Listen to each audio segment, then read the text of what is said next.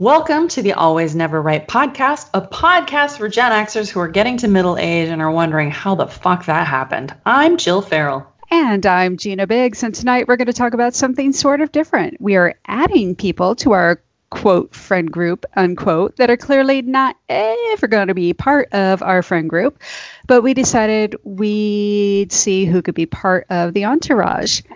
This fictional, awesome entourage we've created in our heads. We came up with some rules, too, that we'll go over after we talk about the drinky poos. Oh, yes. Drinks. Yeah. So tonight the drink, well, it doesn't necessarily fit any theme. I mean, maybe the yum theme is all it fits, but it's called Tiger Tanaka. I have no clue why, but it's muddled cilantro and ginger, and then it's got citrus-flavored vodka, limoncello, and pineapple juice. And we'll put the recipe up on alwaysneverright.com, just like usual, so you can make it too, and then you can drink it while we're talking about this. What do you think?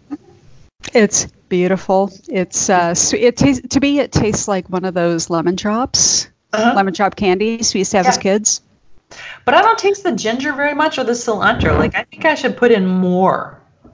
You know, I'm getting a little bit of the ginger undertone, but to me, it's kind of like when you put a dab of salt in a strawberry. It's not that it's becoming a flavor, but it's enhancing the flavor.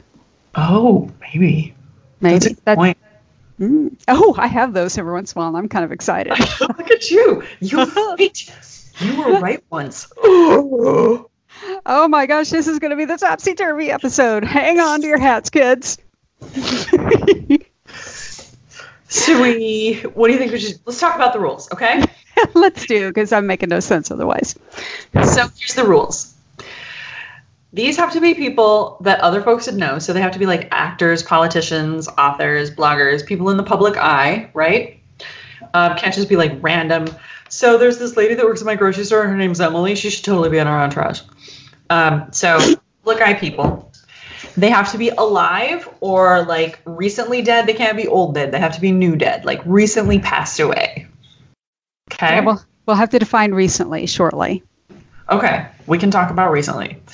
And then it also has to be reasonable fit. It can't be somebody you just like to know because you'd like to know them. Like, I would love to know Neil deGrasse Tyson, but like, what the fuck would I talk to him about? He's way smarter than me. We don't really have anything in common, I don't think.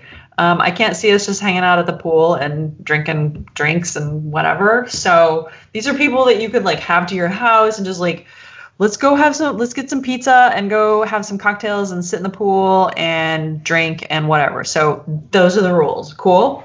Cool. All right. Cool, cool. Cool, cool. Who's your number one? My number one is Geena Davis. Of course it is. Of course it is. Like, why do you pick Geena Davis? Just because you guys look alike and you want to go someplace with her? Like, look, you guys were twins. Now, despite the fact that I totally should have played her little sister in League of Their Own, we'll let that go for now. No, but in all seriousness, think about how awesome yet random her career has been. Yeah. She started as a model. She was in one of the best Tim Burton movies ever, Beetlejuice. Mm-hmm, and then after she did a few more movies and won an Oscar and all that shit, she goes, you know what? I think I'll go learn archery. That sounds like fun. Why don't I go become an Olympic caliber archer? And she did. Maybe I'll do Olympics. Yeah. And since then, she has created a women in media studies focus group / charity thing. Yeah. That really talks about the perception of women in media as time goes on and what can we do to make women more equal. And I'm like, so what would you have in common with her? Oh, I'm random. I think we got that. You guys both have random. I love Tim Burton. I'd have some questions there. And I'm a wee tiny bit of a feminist. A little bit. And I would have a lot of fun discussing with her the thing on her that her organization, I'm going to have to look up the name of that in a second, and I'll come back to that. I should have done that before tonight, but I'm a dumbass. But I would like to learn more about the studies that organization she's created has been doing, because how kick-ass is that? Plus, on TV, she played the first woman president. So, you know. Geena Davis Institute on Gender and Media. Yes, that's it. Thank you. I mean, Jane.org. She's just kick-ass. Plus, she ages really well, as do we. So we'll have lots of things to talk about in that regard. I think you're aging better than me. But you're aging pretty well. I think you guys would have that to talk about. Okay. Well, you were born a whole decade before me. Fuck off. Okay, in a decade before me. I guess there's a fine line. You're a complete douche. I am, but it's funny. It's very rare that I get one of these opportunities. Okay. Anyway, I'll quit being a bitch and tell me your person. My number one, Phoebe Waller-Bridge. Oh, yes. You've been telling me about her shit. Tell me. She is amazing. First of all, she's fucking hilarious beyond belief. She's also a little bit irreverent, which I think I would qualify as. A little bit. She's very smart. She is doing everything. Like, she's doing everything. She played L3 in Solo. Oh. Yeah. She's Fleabag. She wrote and directed and produced it. She wrote and directed and produced the Chasing Eve. Oh, very cool. Yeah, she is also writing the new James Bond movie. Seriously? Yes. Kick ass. Yeah, she's incredible. And she's super tall, like we are. And Gina.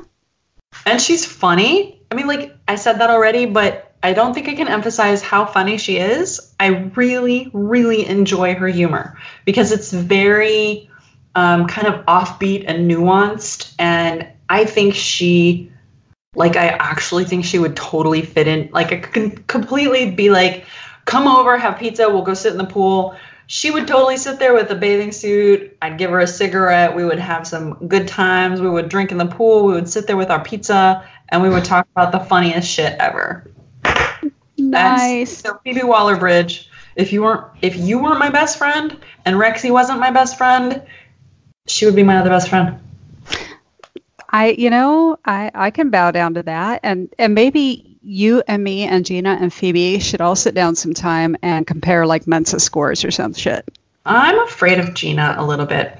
Like, I think you guys could totally hang, but I don't know if I could hang with her, and here's why. She doesn't seem humorous. Really? To me. She seems very serious all the time. Oh, I think... she's done some pretty good comedy in film and has been pretty awesome at it. So I think she would be just totally fine. And again, I point to Beetlejuice. Let me just point to, what was the pirate one she was in? Okay. I wanted to kick so many asses after that. What was the name of that? I think it was horrible, but it was not awesome. Why is it I can remember who directed it, but I can't remember the name of it? It doesn't even matter because it was that bad. But... it wasn't that bad. I just feel like she's too serious. Like, I just feel like she wouldn't want to hang with me. She'd be like, no, you're not who I want to hang with. But you can only hang with her. Like, you guys could go have lunch and stuff. It'd be fine. Oh, like, I'm serious? She, if that were the criteria, she'd boot my ass to the curb. I think she's funny. Oh, and it was Cutthroat Island, by the way. Oh, yeah. Yeah, I think she's hilarious, but...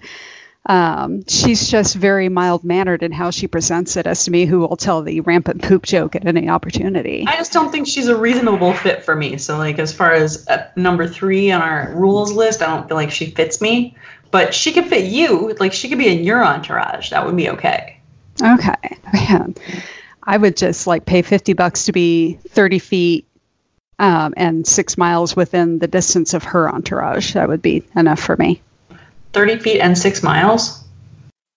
That's a weird distance. It occurred to me 30 feet wasn't enough, so I tagged on. 6 miles was a lot. That's a lot to tag on. Well, I panicked.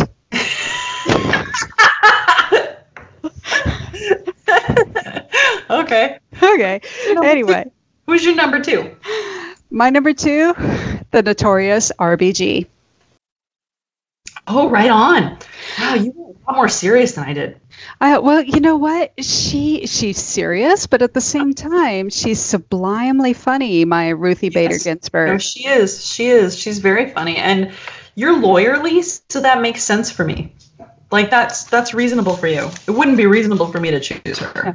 But, you know, plus she's also, dare I say, a bit of a feminist. And a general badass. And I do think if she met me, she would go, "Oh, aren't you adorable and how hard you try." So I think we could have dinner a few times for her amusement. I think she would say, "Bless your heart" to you. I think she would. Probably in the Southern way, but I'd take it. That's all right. That's all right. I'd take it. If it got me a half an hour of an audience with her, I would fucking take it. So, okay. No, I think that's good for you. Yeah, and she, if you haven't seen On the Basis of Sex, fabulous movie. I have not seen it yet, but I want to. It's on my list. Awesome. It's very good. I haven't seen the documentary yet, but and I know they took a lot of liberties with the movie, but because they have to make it entertaining. Oh, yeah. But there are things that they gave her to do that I could realistically see her doing, even if she didn't. Like there's this scene where she's in a dinner that like one of the Harvard professors invited all of the women in this class, like all four of them or whatever, I can't remember, to dinner. And they're all sitting around and they're asking stuff about, you know, what about your husbands and all this stuff. And I can't remember what answer she gave, but it was just like this real nice little slide, little cut him off at the knees answer that so reminded me of someone I used to work with who became an attorney in the early 70s. And someone went up to her once and asked her, "Well, what do your kids do during the day?" And she just looked at him like he was the biggest idiot in the world and with complete and utter sincerity and seriousness said, "Well, I tie them on leashes to the tree in the front yard." And I remember thinking, "You're a badass," when she told me that story. And whatever answer it was that the fictional RGB said, or RBG said in the movie was so along those lines. And I'm like, please let that be true. Please let that be true. Please let that be true. Right. So, anyway, yeah, she's my firm number two. And I know that she would kick my ass in a workout session. Probably. Yeah, have you seen her bench press? Shit. Yeah, she's pretty fit. So yeah, I love me some Ruthie. Okay, so I can call her Ruthie. You totally can. Okay, thank you. My number two. Mm-hmm. Lin-Manuel Miranda. Oh my gosh, can I cling on to your number two? No, he's on my list. Well, we're having a joint dinner, aren't we? No, you're picking people for you and picking people for me. Like, you can come hang out with my entourage, but it's still my entourage. Okay, I'm adding to my list now. You can't add them, because I already picked them. You motherfucker. Okay. Sorry. No, you're not. You're so not sorry. That's what makes it so heinous. And it's not just because of Hamilton, but it's because of all the other things that he represents and the fact that he is able to... First of all, make fun of himself. Mm. Second of all, he enjoys drinking. Third, he just likes being in the world. And I think that's so important. One difference that I think you and I have a little bit is you're a far more serious-minded as far as the world goes. You're more earnest, maybe. That's the word for it. Mm. And I think I'm a little bit more light in some ways. Like, I'm a little bit more, I won't say flighty, but I'm a little bit more just like, look at this. This is cool. Oh, look at this. This is cool. I would say you're more zen about it. Like, shit happens. You're like, shit just happened. Maybe that's it. Maybe that's the difference. You just take it all in and you like really obsess about all of the things. And I'm just like, well, that happened. That was suck. But okay, let's move on. And I think he sort of is like that too. He finds things that suck and he's like, that sucks. Let's see if I can do anything about it. If I can, I will. If I can't, I'm going to move on and find something I can do something about. And that's why I take sertraline and you don't. Yeah, maybe. But that's okay. It is okay. So he's part of mine because Hamilton, and that was wonderful, and a lot of other things that I think is wonderful about him, but also because I think he and I have that kind of sort of, you said Zen, I'll use that. We have that kind of Zen, let's move on and do what we can. Address the things we can. That's very cool. Very serenity prayer of you, whereas I get too hooked up in the, I want to change it. I don't give a fuck whether I can. I can fight. I can't fight every single battle. I have to pick and choose. There you go. It's very nice. Very nice. So right. I have to ask, have you seen his episode of Drunk History? Yes, I have. Oh, amazing. Oh, no, it's so good. We should do that as an episode sometime, do a Drunk History. Mm-hmm. Yeah. In honor of Drunk History episode. Here we go. Yeah, we should do it. We could totally go Drunk History. Damn straight. Okay. It would fit in well with our current idiom. Anyway. All right. Okay. That was your number three? My number three? I struggled with this because I was going to go more heady at this point and name a politician or an author. But fuck that noise. Instead, I'm going for one of the recently dead, who's still one of my personal heroes, Madeline Kahn. That counts. You can take her. Madeline Kahn is recently dead enough. Wait, I'm saying recently dead is 20 years. When did she die? Hopefully within that space, because that will knock out a couple of my people if not. 20 years is rather arbitrary because when you think about the grand scheme of history, we're 1 minute. She's 20 years. She died in 1999. Okay. We may get into fights later. That's fine. 20 years is the number. That's recently dead. 20 years may be the number because recently is a very subjective number. Yeah, I'm not talking geological time. I know, but, you know, even... Well, humans on this earth, even the last 100 years, would still be pretty phenomenal. Yeah, no. Don't deny me Nikola Tesla. You don't get Tesla. Fucking hell.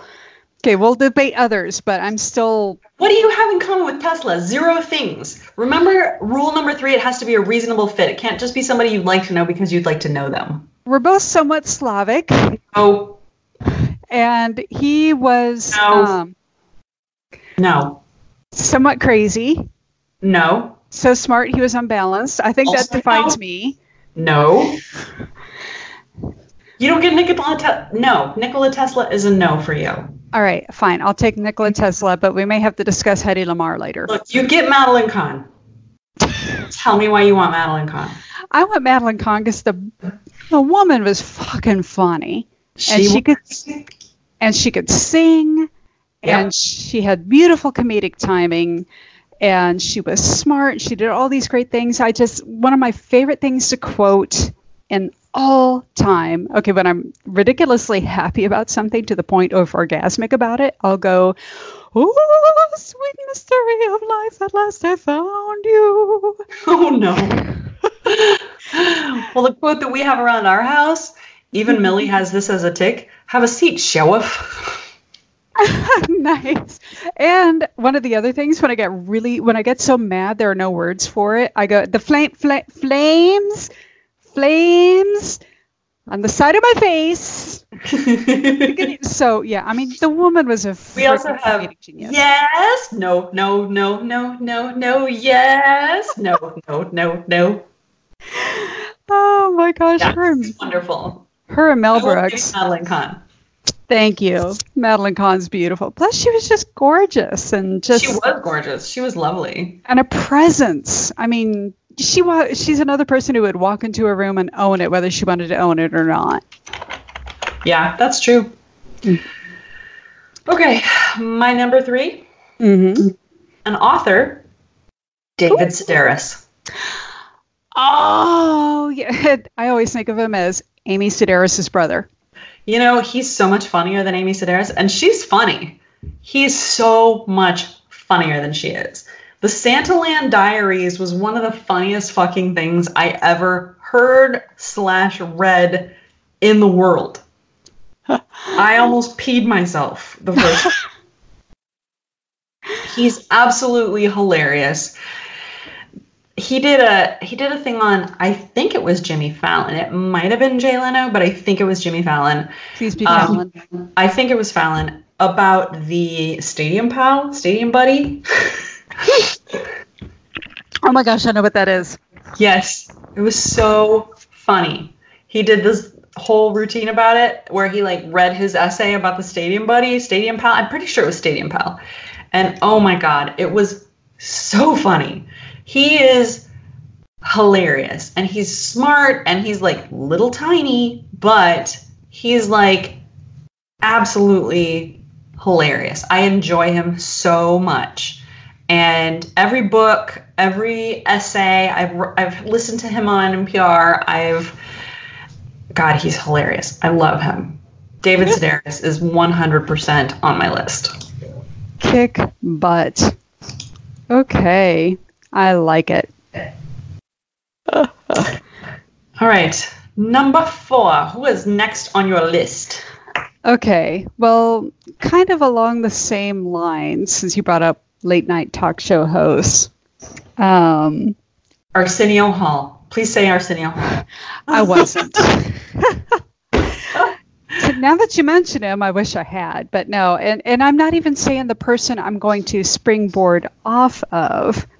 And I'm looking for the exact favorite quote in particular, but David Letterman, this guy got his start on David Letterman. And I love David Letterman, and he was very, very close being my pick, but I decided to go somewhat more. I had the feeling that David Letterman would look at me and go, yeah, bye.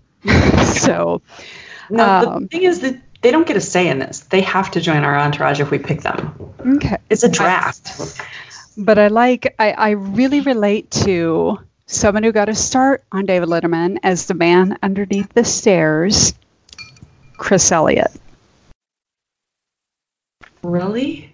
Really. He cracks me up. And Cabin Boy Chris Elliott? Yes, exactly. I was trying to find a specific quote from Cabin Boy, actually. Because it's something I used to quote all the time in high school, but Chris Elliott is so, because he's so fucking out there, I relate to him on a whole other level. Because I think he will say something that's funny, even if no one else in the world gets it, and he will laugh his own ass off at it, and that's me. So I had the feeling that we could sit there and he would say something and I would laugh, even if I had no clue what he was talking about, just because I knew it made him happy. And so because I do the same thing all the damn time. Like this weekend, I was talking to John the Brit, and I was talking about something I saw on CinemaSins last week, because I love CinemaSins and I love Stephen King, and they were reviewing It Part 1. And at the end, they made this remark about, something about, well, let me go look back. I'm sure Part 1 of the book ended up just fine, and holy Jesus, what the hell happened? And I'm like, haha, that was hilarious. And John the Brit looked at me like, why would that be hilarious? I'm like, you never read it, did you? No. And I'm like, doesn't matter. I still think it's funny. So, and I won't get into why, but any of our listeners who's read the book It will know why. What the fuck was that? You will know exactly what scene that is. Okay. Well, you can have them on your entourage. You can have whoever you want. If you think that they fit the profile, then you can have them. I am so all over Chris Elliott for this. But no, Chris Elliott is just so off the wall and weird and subversive, and he doesn't care if no one else understands his jokes, and that speaks to me on so many levels, because I've spent so much of my life having no one understand my jokes that I think we could really get along well. Well, all right. You should definitely do that then. I should reach out to Chris Elliott, which reminds me. He might actually want to be your friend. He might. You never know. Actually, did I ever tell you about when I met David Letterman's head writer. Nope. It was David Letterman's head writer? I did. Summer '94. I can't remember. It was, what was his name? Okay, now I got to look this up. Okay, we're looking up too many things. I know. It was in summer '94. I can't remember his name anymore. But he was the head writer for the David Letterman show back in 1994, summer '94, when I was an intern in DC. Are you sure, or did he just tell you that he was? No, I recognized him because it was 1994, and I'm a huge fucking geek. I knew it was this guy. It's just been 25 years. I can't remember his name. But he was at the airport because my then boyfriend and I went to the airport with him. This is pre-2000, you know, pre-911, where you could actually go to the gate with people and see them off. And we went back there and we looked over, and there's David Letterman's head writer sitting right next to Sergio and Mujibar, who are the Bangladesh shop owners. I remember them. Yes. That he had that running gag with was so long, and he would go over to their shop all the time. They were all sitting there waiting at the same gate that my boyfriend was wanting to fly out of. And all I had on me at that point, that was the summer that Hillary Clinton was first trying to get the healthcare plan through, universal healthcare plan. For whatever reason, I had the Bob Dole alternative healthcare plan on me at that time. And so when I went up and asked David Letterman's head writer and Sergio and Mujibar for an autograph, that was all I had on me for them to write on. So in my basement at this moment is a box that has within it an autographed Bob Dole healthcare plan, autographed by Sergio Mujibar and David Letterman's head writer. Well, that's kind of awesome. And how fucking random is that shit? That's pretty random. That's pretty random, and I'm very thrilled about it. Anyway, so yes, Chris Elliott is where this all started, and I will let us get back on track now. Who's your Chris Elliott equivalent, I must ask? I don't have a Chris Elliott equivalent. Because you're a normal human being. My number 4 pick, I'm trying to decide. I have quite a good list. I have a trifecta. Oh, do tell. This is 3 people that have to come together. That sounds like a porno. Tell me your sex tape. So the 3 people that come together as a crew: Kristen Wiig, Tina Fey, Amy Poehler. Oh my gosh! Okay, I'm so crushing your party. I'm crushing your entourage. You're picking like political, feminist people, and I'm like, let's have a fun time. I know, but I do have some other people like that are a little more politically. Well, I have a couple, sort of. But I am Liz Lemon. I'm Liz Lemon, and Nina is Amy Poehler or Leslie Knope. So you know, we have to come visit. Okay. Thank you. Anyway, so I know that Kristen Wiig doesn't traditionally fall in with Tina Fey and Amy Poehler, but I think the 3 of them, coming from Saturday Night Live, being with us, but I think they have to come together because I feel like the 5 of us would be like unstoppable. I'm surprised you did not put Kate McKinnon in. No, excuse me, did not put Kate McKinnon in. I thought about fucker. Kate McKinnon is Millie's pick. Like Millie thinks Kate McKinnon can do no wrong. And so I'm leaving Kate McKinnon to be on Millie's entourage. And I love Kate McKinnon. Don't get me wrong. And I considered adding Melissa McCarthy. Ah, yes. But I thought that I didn't want to be greedy. So I just added these 3. They're a one unit. So this is a one pick that I get 3 people. Fair. You know, John the Brit and I quote Kristen Wiig all the fucking time at home. Love her. As we sit there and go, love you, you're going to fail. Or no, that's Dewey, Rock Hard. Or Walk Hard. Walk Hard. Walk Hard, Dewey. Yes. We, Dewey Cox. Yes. We quote that all the time. Love you, you're going to fail. Yeah. I think Kristen Wiig is just about the funniest ever. She's pretty good. She's incredibly versatile and pretty fucking awesome. I do think so. So yeah, that's my trio. And Tina Fey is smart and funny, and Amy Poehler is smart and funny. And I think the three of them fit the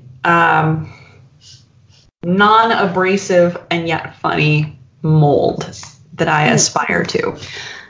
Which is kind of sad when you think about it.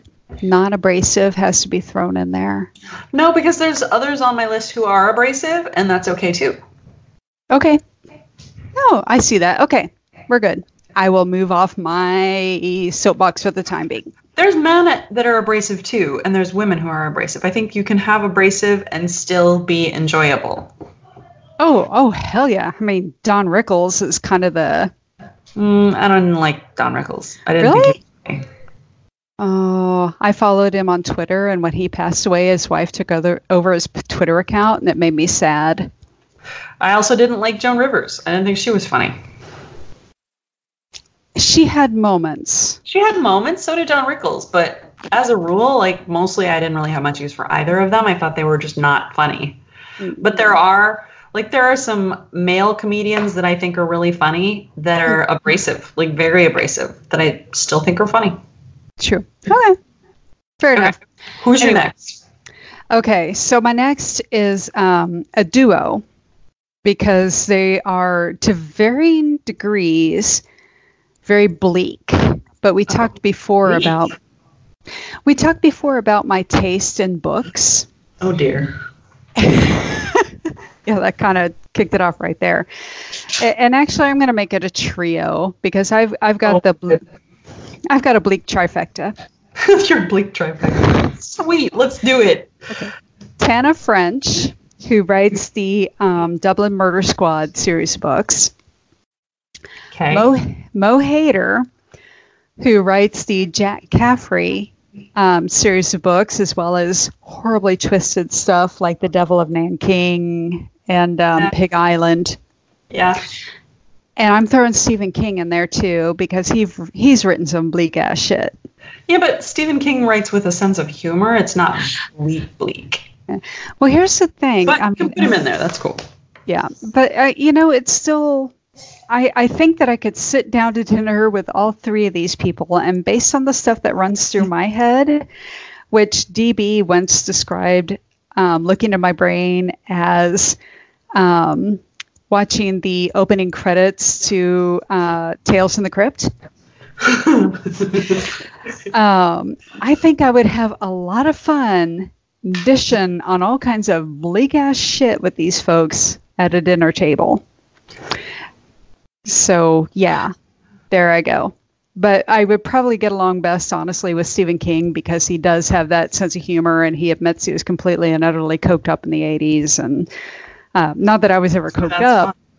It's not that you were coked up in the 80s. No, I was, 17 when the 80s ended. So, I didn't get to that point. But I think he has got such a great sense of humor. But I kind of suspect as dark as Tana French and especially Mo Hader can get in their writing, I suspect there's a comedic layer that the rest of the world doesn't get to see. And I think I'd have a fun dinner party with that group. Okay. So you're not going to go hang out in the pool and drink with them. You're just going to have a dinner party. I'm going to have a dinner party with shit tons of bourbon. Okay. Yeah. Although I think Stephen King probably doesn't drink anymore. So you can laugh as the three of us, the other three of us get... Sure, that's fine. That's cool. Tanked. And then I'm going to totally take notes on this and write a book. Okay. So my next one, I'm trying to decide... where to go from here, because you took us in a dark place. I did, but you can take us back to sunshine if you like. I don't know that I have sunshine left. Surrealism? Okay, so I'm going to go... This one's out on a limb. Mm-hmm. And I'm not sure that this one would qualify for me, but it fits the 20-year dead rule. And this celebrity isn't necessarily a celebrity. This is a person who's probably way too nice for me and this celebrity would not have said no to being my friend because this celebrity was everybody's friend. Ooh. Literally everybody's friend, and gave value to every person on the planet who they touched. Oh, my. Definitely and not anyone on my list. This is Mr. Rogers. Oh, my gosh. What a brilliant pick. He's probably the only person who has ever been a celebrity that I literally cried when he died. Oh. Like, I actually mourned, and I'm tearing up right now, because he was so pure and so wonderful that when he passed, I literally broke down, and I was kind of a wreck for a little while.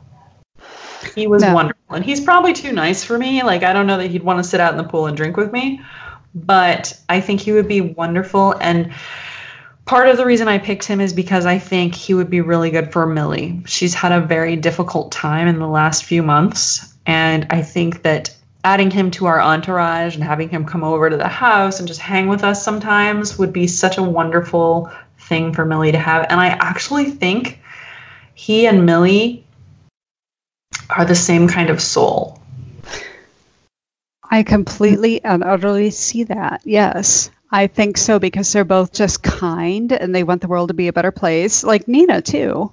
They just want good things for the world, and they want to personally contribute to those good things. Millie's very pure and very kind. And, like, she's way, way nicer than I am. And people are like, oh, you're doing such a good job raising your child. And, you know, Millie will get up from the table and walk across a restaurant and go over to a veteran that she sees, like one of those old guys in the veteran hats. And she will thank them for their service. And that's so sweet. She just does that. That's just who she is. So I won't get into the content of your latest Facebook posting, but when you made that one Facebook posting about Nina, another pure soul waited on that. My mom. Yeah, she sure did. And she complimented your parenting skills, and she did so completely and utterly accurately, because, you know, my mom would not do that if she did not feel it. Yeah, she did. And that was sweet of her. It's just a struggle. You know, Millie's Tourette syndrome has been very difficult, and she's been having some really tough tic attacks. And I think it's related to anxiety, but I think we may have worked through that in this last few days. And I'm hopeful that we're going to get that all fixed this week, and that this really difficult period is going to be over. So fingers crossed. Good, because things had almost made us cry. I felt horrible.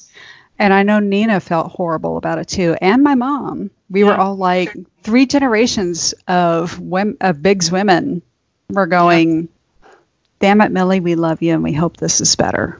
Yeah, it was really rough this week. For listeners, Millie had a series of tics where she was actually punching herself in the face. And she couldn't control it, and it got to the point where she was actually punching herself in the face to the point where she got bruised on her face. We bought her an MMA helmet that she wears now. We bought her some sort of Hulk gloves that are... We bought her the Captain America version, because they're cooler than the Hulk ones. So, you know, she wears her MMA hat and her Captain America gloves, and we have to tape them onto her shirt that she sleeps in, because otherwise she will actually throw them across the room. That's part of her tic. So we have to tape them onto her so she can sleep in them. But it's difficult.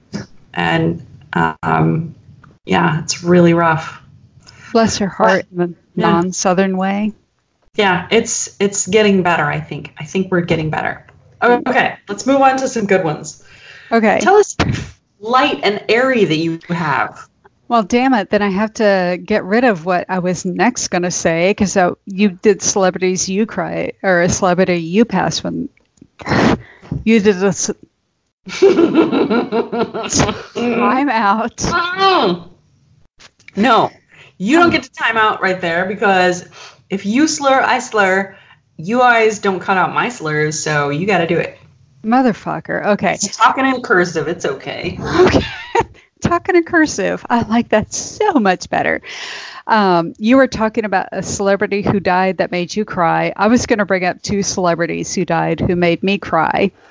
Vastly different celebrities, but I still think it would be fascinating to bring them together. in one spot. You're missing the point of this exercise.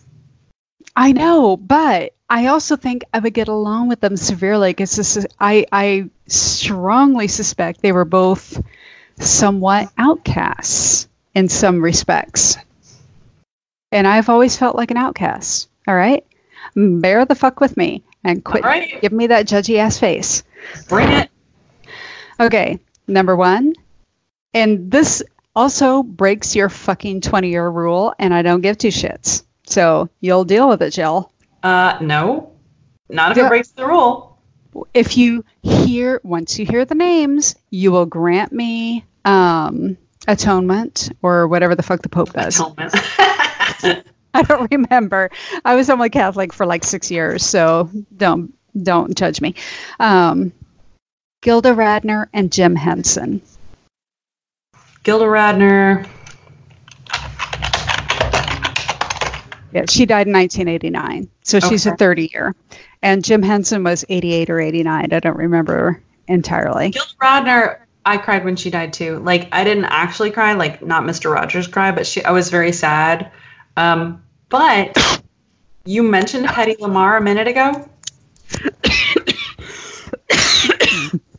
Oh, that vodka went right down my trachea. Okay, I'm giving you a pause right now. Thank you. Put your hands on your head like this. Seriously, do this right now. Oh, yeah. That's what I always, I actually told someone at work to do that the other day. Go outside and put your arms above your head. It'll be better. Such a mom thing, isn't it? It makes a big difference. It really does. I don't know why. Okay, Jim. When did Jim Henson die? He died in 1990. Okay, so they both break the rule. They both break the rule. I guess I'll save it for next round since you told me to get non-crying dead people. So I'll get to that in a bit. But someone I would put in who may barely skate in under the rule, Hedy Lamarr. Hedy Lamarr was a badass, and let me look it up. Totally badass. I think she might actually fit the rule. Oh. Yes, really? She died in 2000. No fucking way. I thought she died way before that. I thought she was super old dead, but she's not. She's new dead. I am shocked. Because she, oh my gosh, she must have been 6 times. Go ahead. So she beat me by 4. That's okay. So far. No, don't you remember after John the Brit, I'm not getting married again. At most, if he dies, I'm shacking up. I'm done with this marriage. No, you can get married for money.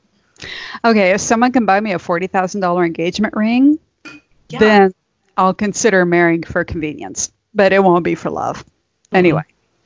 But yeah, Hedy Lamarr, because what a fucking fascinating life does she live? Because I think she had one of the first nude scenes in cinema because she was not shamed by her own body. Of course, she also did it in blackface. So there's that.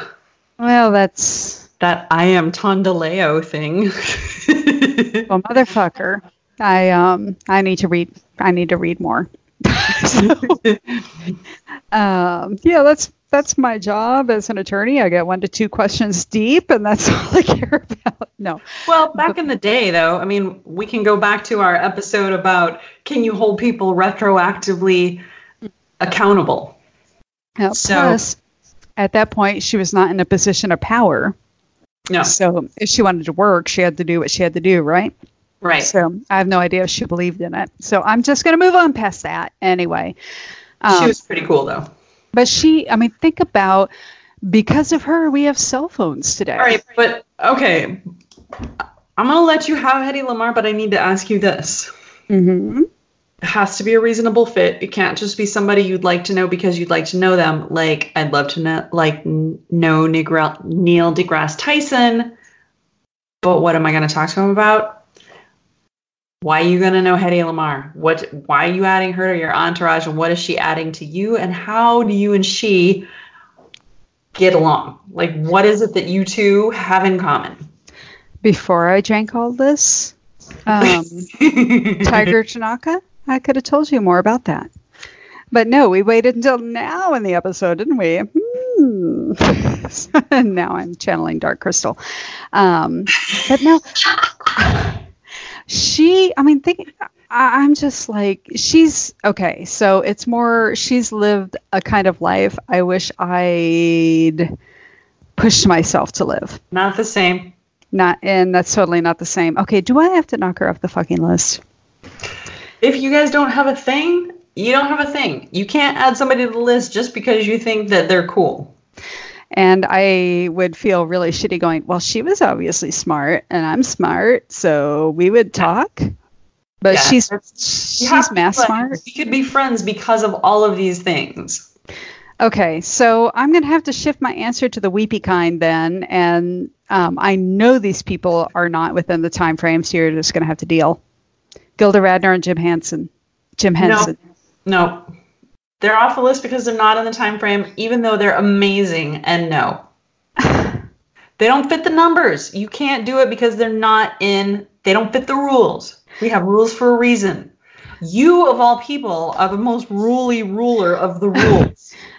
So I have a little bit of a we must abide by the laws. But have your laws been codified, motherfucker? No, they haven't. You made them up on the spot. We codified them at the beginning together.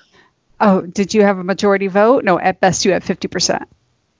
We had a majority vote. I said, okay. You said, okay. And that counts. Okay. Damn it. Well, still, Jim Henson, Muppets. Yes, Gonzo, they're cool. But again. Gonzo and Miss Piggy were my homeboys. Gilda Radner. Amazing. Moving on. Amazing. All right, motherfucker. You know what? I'm going to pass this turn and throw it over to you because you've shot down everything I've tried to do. Okay. So. I have a good duo for us. Okay. Duo for us? Yes. I'm going to go with Patrick Stewart and Ian McKellen. Oh, shit. Yes. They're kind of us. Right? Yeah. They are us. They are like the dude us. They are the dude plus 40 years us. Yeah. So that's all I have to say about that. Your turn. You bitch. I have 1, 2, 3, 4, 5 more.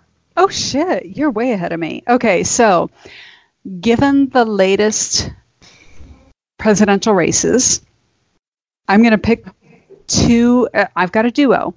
Okay. I'm going to pick two of my favorite people from the current presidential race. Okay. Just because I relate to both of them on different levels. Number one. Let me guess. Okay. It's Bernie and Elizabeth. You're half right. Okay. Elizabeth Warren, because she's very earnest. She's very solid. She's very earnest and solemn. She overthinks everything. Absolutely. And did you see the beer video she posted? She's adorable. I love Elizabeth Warren. That is totally something I would do. And I just totally went, oh my gosh, you're like my soulmate. Aside from Jill, you are my total soulmate. If Jill did not exist, I'd be doing this podcast with you, Elizabeth, because that was one of the most awkward fun I to be on. We should like contact her campaign and be like, you should be on our podcast. We should be like, do you want to drink a beer with us? Or we'll switch to beer in honor of the awkward beer video. We have beer for you. Because that made me love her all the more. I just, not going to lie. The other one, and this will probably, once you hear it, it will be obvious to you. Kamala Harris. Because she's got the attorney vibe going. She can totally put on the prosecutor face and totally go after someone completely, no holds barred. But when she's sitting back a bit and someone asks her about prosecuting marijuana, she'll laugh because she's like, I've smoked that shit. I know. But, you know, it is what it is. I've got a job I got to do. Right, folks? Come on. I have the feeling I can relate to both of them. So. Okay. Since we're kind of in the political realm, I have one sort of semi-political pick. Okay. Mine is Michelle Obama. Yes. See, I feel like, especially since she's no longer first lady, she's sort of showed her stripes, I'll say. When she showed up on that talk show and she was wearing those thigh-high boots that were like super holographic amazingness, I was like, oh, yes, we are friends. You're my awesome. But she also has a good sense of humor. She was like totally down to earth the whole time. She was first lady. Like, she's still wearing J. Crew and stuff. And I think that overall, she just gives the vibe of like, don't fuck with me, but I'm still pretty fucking cool. So I think that Michelle Obama would hang with me in the pool. We could drink whatever drink she wants to drink, because I would make her whatever she wants. That's right. And we could have a really fun time. I can totally get behind that. And because I remember when I read the book Game Change, there was a thing in that where they talked about when Barack met her brother, I think it was, and her brother was like, I know you have an interest in politics. Michelle has no fucking interest in politics. So get that shit right out of your head. And I'm paraphrasing with curse words, obviously, if you want to be with my sister. Yeah. And what happened? Nope. But was she like, all right, then we're going to do it under my terms? Hells yes. Because they brought not just the kids, but grandma to the White House. Yep. And we're like, we're raising these. Yep. Plus, I'm still totally in love with the clear shoes she wore around 2008, 2010 time period. She had a few things that were kind of like, you're awesome. Go you. I know. And she showed off her guns and those sleeveless dresses. Yeah, she did. She had some excellent guns. Oh, I know. I thought they treated her poorly. Oh, motherfuck, they treated her like shit, and it was so not fair. No. So, Michelle Obama's on my list. She's in my entourage. Okay. Or I'm in her entourage, however you want to put it. I can totally get behind that, because she's like the Beyonce of regular people. Yeah, so far I have Phoebe Waller-Bridge, Lin-Manuel Miranda, Michelle Obama, Kristen Wiig, Tina Fey, Amy Poehler, Patrick Stewart, Ian McKellen, David Sedaris, and Mr. Rogers all hang out in my pool. You have the kick-ass pool party of the world. Your pool party is kind of boring. My pool party? I'm sorry. It's going to be super serious. It's going to be super serious. Your pool party is going to be like kind of a letdown. It's not, because I bet it's going to be like super smart people. And they're all going to be cool, but I think it's going to be a little bit of a letdown. No, you know what? We're all going to be telling these subversive intellectual jokes that no one else in the world gets, and I'm going to laugh like I understand. I have one more author. Mm-hmm. Jack Handy. Deep thoughts with Jack Handy? Deep thoughts with Jack Handy. He's written a couple of books, actually. No way. I've never seen him in real life, but I love his thoughts. I love the way his mind works. He seems like the thinkiest thinker. And I think that he should hang with me. And, you know, if you talk about communication styles, T is a thinker. That's his communication style. Absolutely. And I think T and Jack Handy would be like in my entourage, hanging out in the corner, just talking thoughts right there. The two of them. And T is very funny. He's very funny, and I think the two of them would have the best time. So I kind of picked out Jack Handy because I think he's funny, but also I think he and T would, like, be best friends. That is awesome, and I adore that, and Jack Handy remains one of my favorite SNL sketches of all fucking time. I love those. Oh. I have a boss at work named John, and so at the end of all of our meetings, we have to have... like, he does the final wrap-up thing, and so I started doing deep thoughts with John Brown, and I would, like, put it all up there. And he was like, I really like that. I'm like, right on.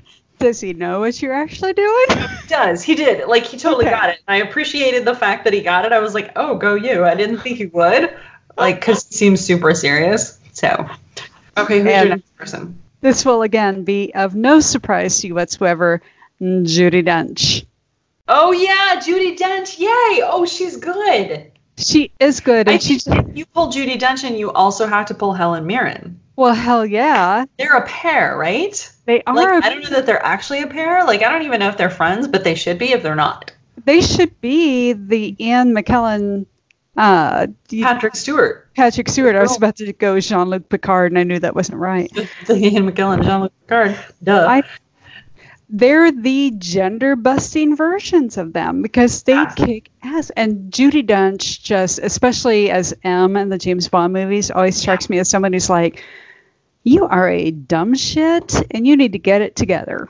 And I've said for years that you're Judi Dench and I'm Helen Mirren. And when we get older, that's who we're going to be when we grow up. I know. And I have to say I'm not Judi Dench at this point because I have no right to tell anyone to get their shit together. Are you shitting me? Of course you do. But I definitely want to be in that place at some point. You are in that place at this point. Look at, first of all, you are sort of a high-powered attorney, and you can absolutely look at other people and be like, you need to get your shit together. Well, okay, some people, but they are way off the mark. So, but I have that right. So, all right. The four people I have left are kind of celebrity people. Okay. So I'm going to start with the one that I think is the closest in personality to actually me. Oh, okay. You can tell me if you think that I'm on the mark or off the mark. I think she and I would either get along really, really well, or we would hate each other because we're too similar. Okay. Amy Schumer. You think? Wow. I'm going to have to give this a little bit of thought. Because I always think of her as Trainwreck, the movie. Right. But she's like, all her stand-up and stuff like that was really funny. But she is abrasive, and I'm abrasive, or can be. I'm less abrasive now that I'm older, and she's still younger than me. So, you know. Okay, from that perspective, maybe I can see it. I think you guys would relate a lot, and you'd be all like, fuck those motherfuckers a lot together, which would be awfully fun. Right. So, yeah, I can get behind that. Okay. So, okay. If we're talking about people we think we're like, I'm not sure I could do that because I'm afraid I would insult somebody. Well, it wasn't necessarily that I thought I was like her, but I thought that she and I would get along really well. Like, I would enjoy hanging out with her, and she would enjoy hanging out with me. I think we could really riff off each other and do well. Oh, damn straight. Okay, well, along those lines, then, I'm claiming Rebel Wilson. Oh, yeah, I think you could do that. I think I could. I think she and I would have a fuck ton of fun. Plus, you guys could come to my pool party, and that would be fun. Damn straight. So there we go. And Melissa McCarthy, for that matter, but you'd already semi-claimed her earlier, so. I kind of did, but she wasn't technically on the list, so you can claim her. Okay, cool. Then I'm grabbing Rebel and Melissa, and we're going out on the town and drinking Blanton's. Can I go with you? Fuck yeah, bring Amy. We're in. All right. Okay. My next one, I think it's going to be a double. And they're not necessarily friends or anything like that, but they could know each other. And if they don't know each other, they should, because I think they should be friends. Anna Kendrick and Kristen Bell. Holy shit. I am in love. I'll see your Anna and Kristen and throw in Mila Kunis. Oh, yeah, absolutely. Put her on there. And let's have a 5-way bad moms party. Oh, yeah. Well, Anna's not a mom. No, but she could totally fit in with the Bad Moms group. Yeah. She could be like the, haha, I do this so much better. Fuck y'all. Yeah. She's, and we go, like, you probably she's really funny. She's very funny. And Kristen Bell, I think, is amazing. And I really enjoy her humor. Plus, her and Dax Shepard are adorable together. They are kind of adorable. But it wouldn't be one of those things that, like, I'd be devastated if they broke up. Like, with Anna Faris and Chris Pratt. I actually liked Chris Pratt way better than Anna Faris. Like, he was almost on my list, and, like, Ryan Reynolds was – those are honorable mentions. Agreed. Ryan Reynolds is on my honorable mention list, too. Yeah. I think I only have – other than Patrick Stewart and Ian McKellen and, like, the author guys, David Sedaris, Mr. Rogers, Jack Handy, I only have one other guy. and he's the last one on. He's the last one on my list. Oh, do tell! I'm going to be surprised. Oh, I am intrigued and excited. Benedict Cumberbatch. Holy crap! Yes, him.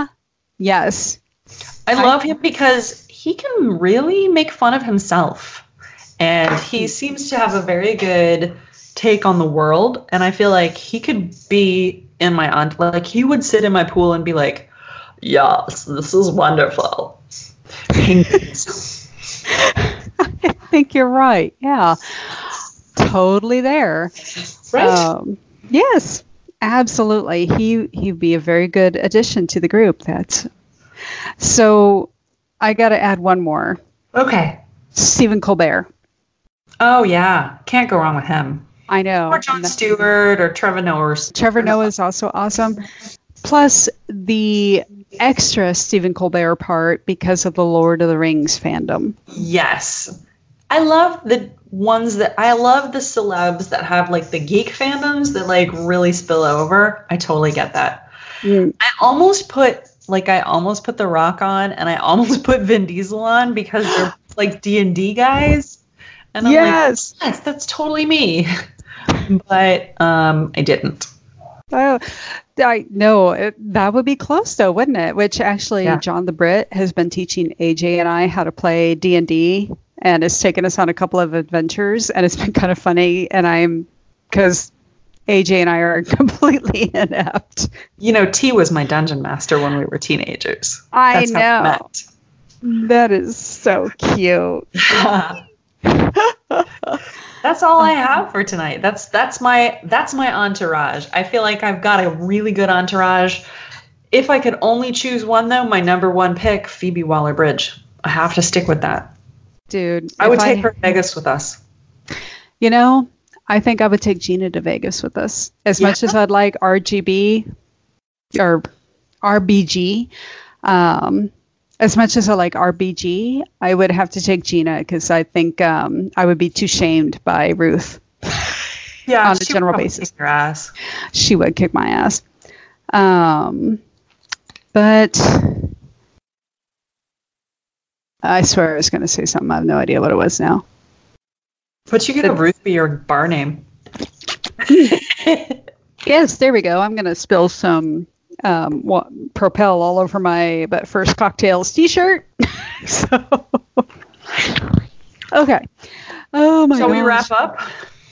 You know what? I suppose we should. I could have sworn I had some. Oh, I do have one more quick thing I have to say, and it has nothing to do with the topic whatsoever. And I meant to say two things I want to say, and I meant to say both of them towards the beginning, but I was too excited.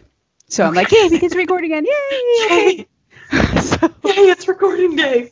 I know, it's awesome. Number one, I already forgot, so I'm going to skip to number two and then hope I remember number one.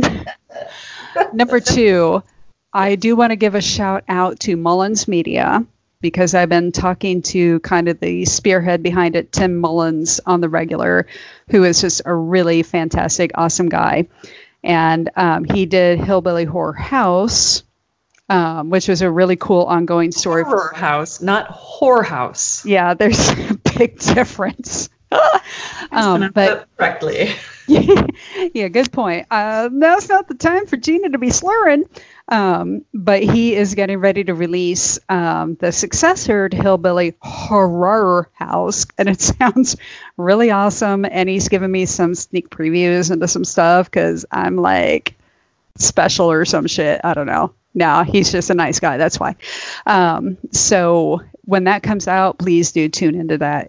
It's pretty cool stuff. And like we said, I have a dark, dark brain, so I'm enjoying the shit out of his work. She really does.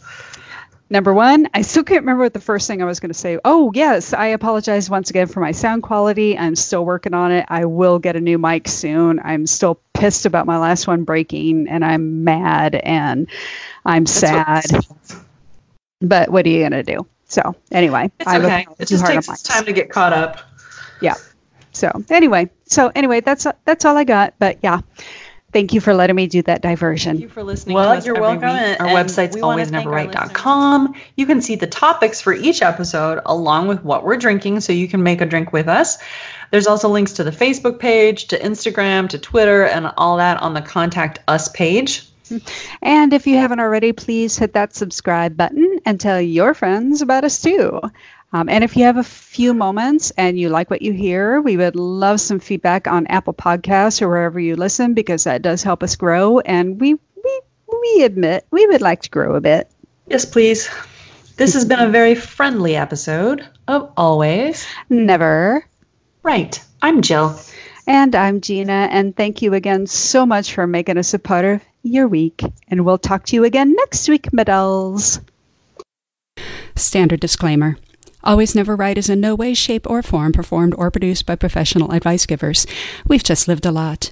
So if any of our life experiences prove useful, we're happy to share, especially if we can share in an entertaining way. But if you have serious problems, please see a therapist, doctor, psychiatrist, life coach, or someone who is actually trained to know what the hell they're doing when passing out advice. Also, please note that most names and the descriptions of many events have been modified to both make things more entertaining and to protect the innocent, the not-so-innocent, and the flat-out guiltiest and assholes.